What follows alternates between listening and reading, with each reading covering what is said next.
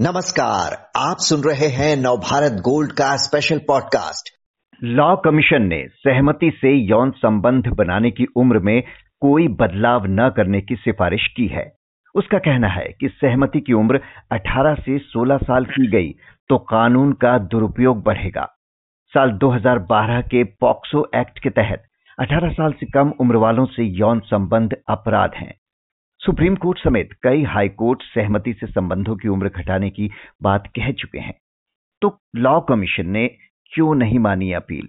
उम्र घटाने की अपील के पीछे क्या तर्क हैं? इन सब सवालों पर चर्चा के लिए हमारे साथ हैं सुप्रीम कोर्ट के वरिष्ठ अधिवक्ता विराग गुप्ता।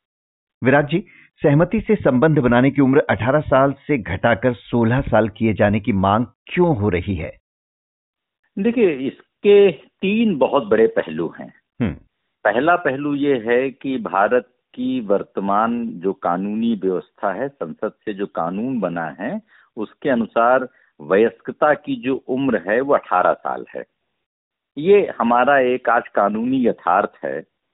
अब इसमें एक तरफ़ सुप्रीम कोर्ट ने जनवरी 2023 में नोटिस जारी किया है इस विषय पर, जिसके अनुसार ही लॉ कमीशन ने इस बारे में अपनी ये रिपोर्ट दी है।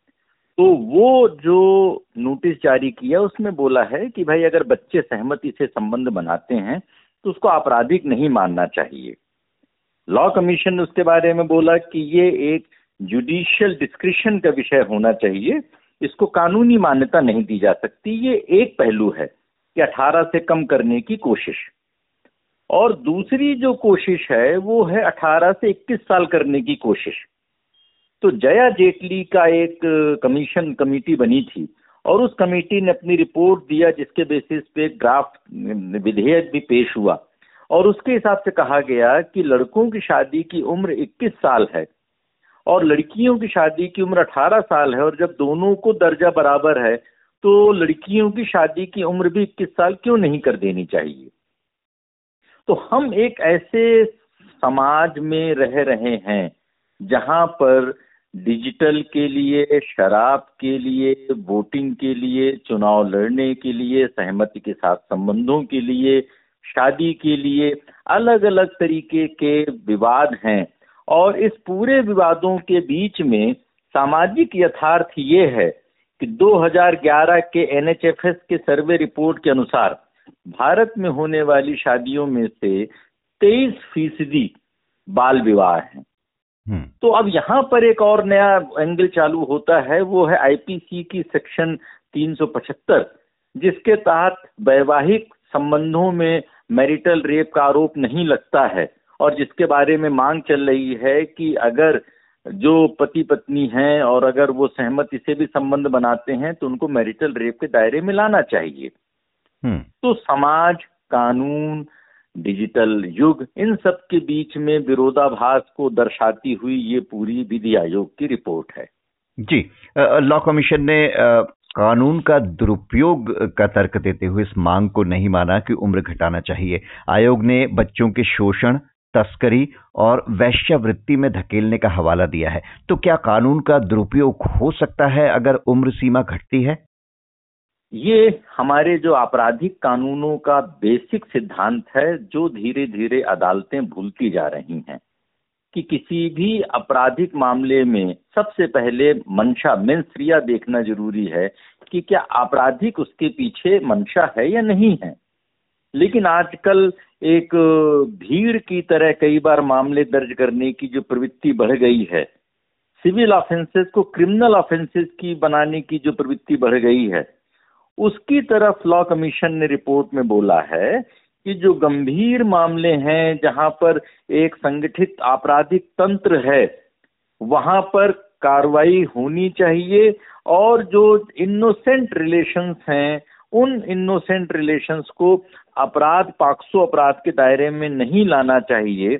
और ये बेसिक सिद्धांत है, जहाँ पर कि अदालतों को अपने डिस्क्रिप्शन अपना जो न्यायिक विशेषाधिकार है, उसको इस्तेमाल करने की ज़रूरत है।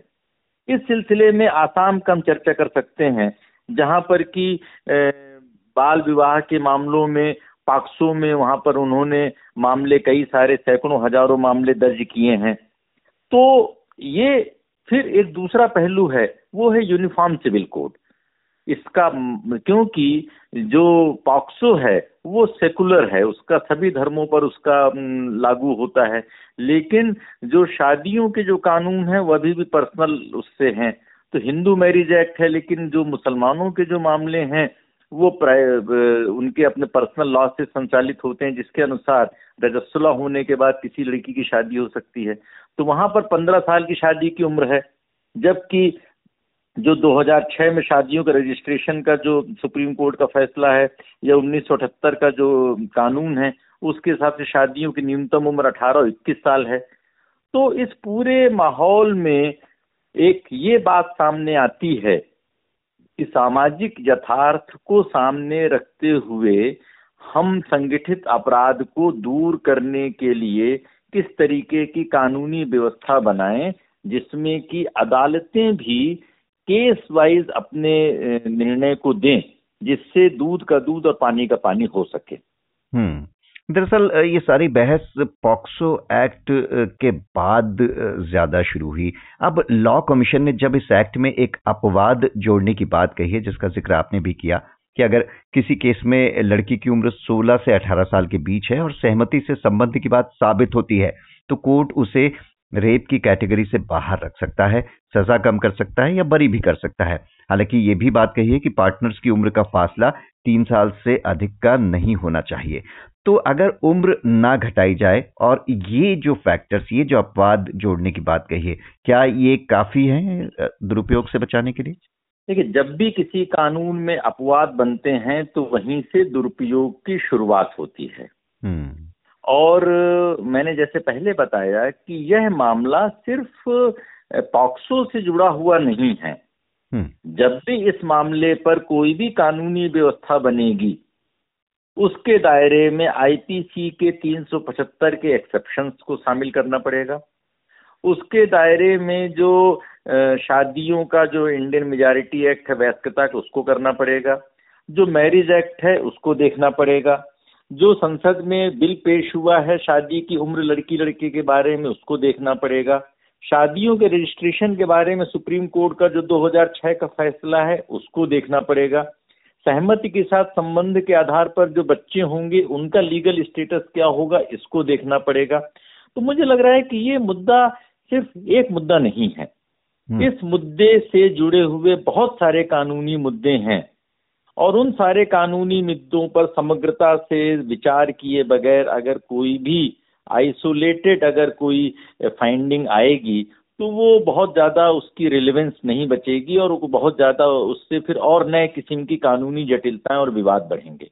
लॉ कमीशन की सिफारिश के विरोध में जो एक अहम तर्क दिया जा रहा है, वो ये कि आदिवासी समाज पर इसका काफ़ी असर पड़ेगा।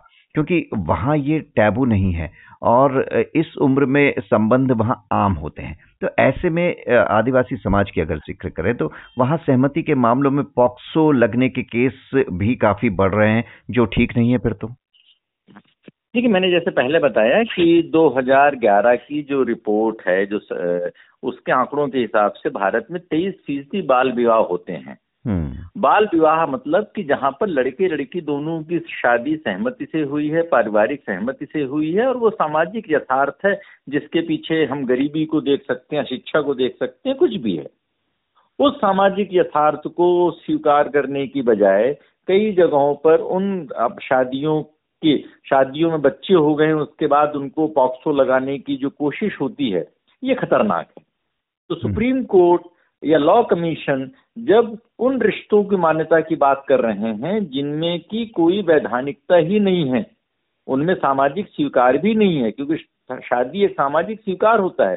शादी और आज की तारीख में जो शादी के जो कानून है उसके हिसाब से अगर शादी अगर बाल विवाह हो गया तो उसके बाद फिर वो सीधे सीधे अवैध नहीं है। वो उसके लिए लड़की या पीड़ित पक्ष ही कंप्लेन करेगा उसके बाद ही उसको आ, उसको गलत जुडिशियल ऑर्डर से उसको गलत ठहराया जा सकता है।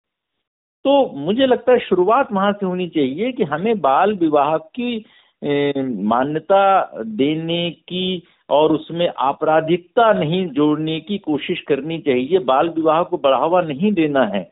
लेकिन कानून को, यथार्थ को स्वीकार करते हुए उन्हें आपराधिक दायरे से बाहर रखना है। फिर सेकंड स्टेज में ये बात आती है कि जो तस्करी से जुड़े हुए नहीं मामले हैं या जो आपराधिक व्यवस्था से जुड़े नहीं मामले हैं और जो इनोसेंट रिलेशंस हैं, उनमें पॉक्सो क्यों नहीं लगाया जाए? ये हमको कोर्ट के उसके विवेक पर छोड़ने की ज़रूरत है। लेकिन जो वर्तमान कानूनी व्यवस्था है, उसे अगर कहीं से भी डिस्टर्ब किया जाएगा, और मैं फिर बता रहा हूँ कि ये जो दो विपरीत ध्रुव हैं, एक विपरीत ध्रुव है जहाँ पर बड़े पैमाने पर बाल विवाह हो रहे हैं एक विपरीत ध्रुव है जहाँ पर की अदालतें बोल रही हैं कि 18 से कम उम्र के सहमत के संबंधों को आपराधिक नहीं माना जाए। और एक विपरीत ध्रुव है कि जहाँ पर एक कमेटी रिपोर्ट देती है कि शादी की उम्र बढ़ा करके 18 से 21 कर दी जाए। शादी की उम्र 21 साल और शारीरिक संबंधों की उम्र 18 साल से कम, ये दोनों मुझे लग रहा है कि समाज और कानून के बीच में सही तालमेल नहीं है और इस संतुलन को बनाए बगैर इस पूरी चीज़ों को ठीक करना मुश्किल होगा। जी, यानी कि इसका मतलब ये है कि इसमें अभी बहस की काफ़ी गुंजाइश है, काफ़ी तर्क हैं जिन पर चर्चा हो सकती है, तभी मसला क्लियर हो पाएगा। विराग गुप्ता जी, शुक्रिया आपका।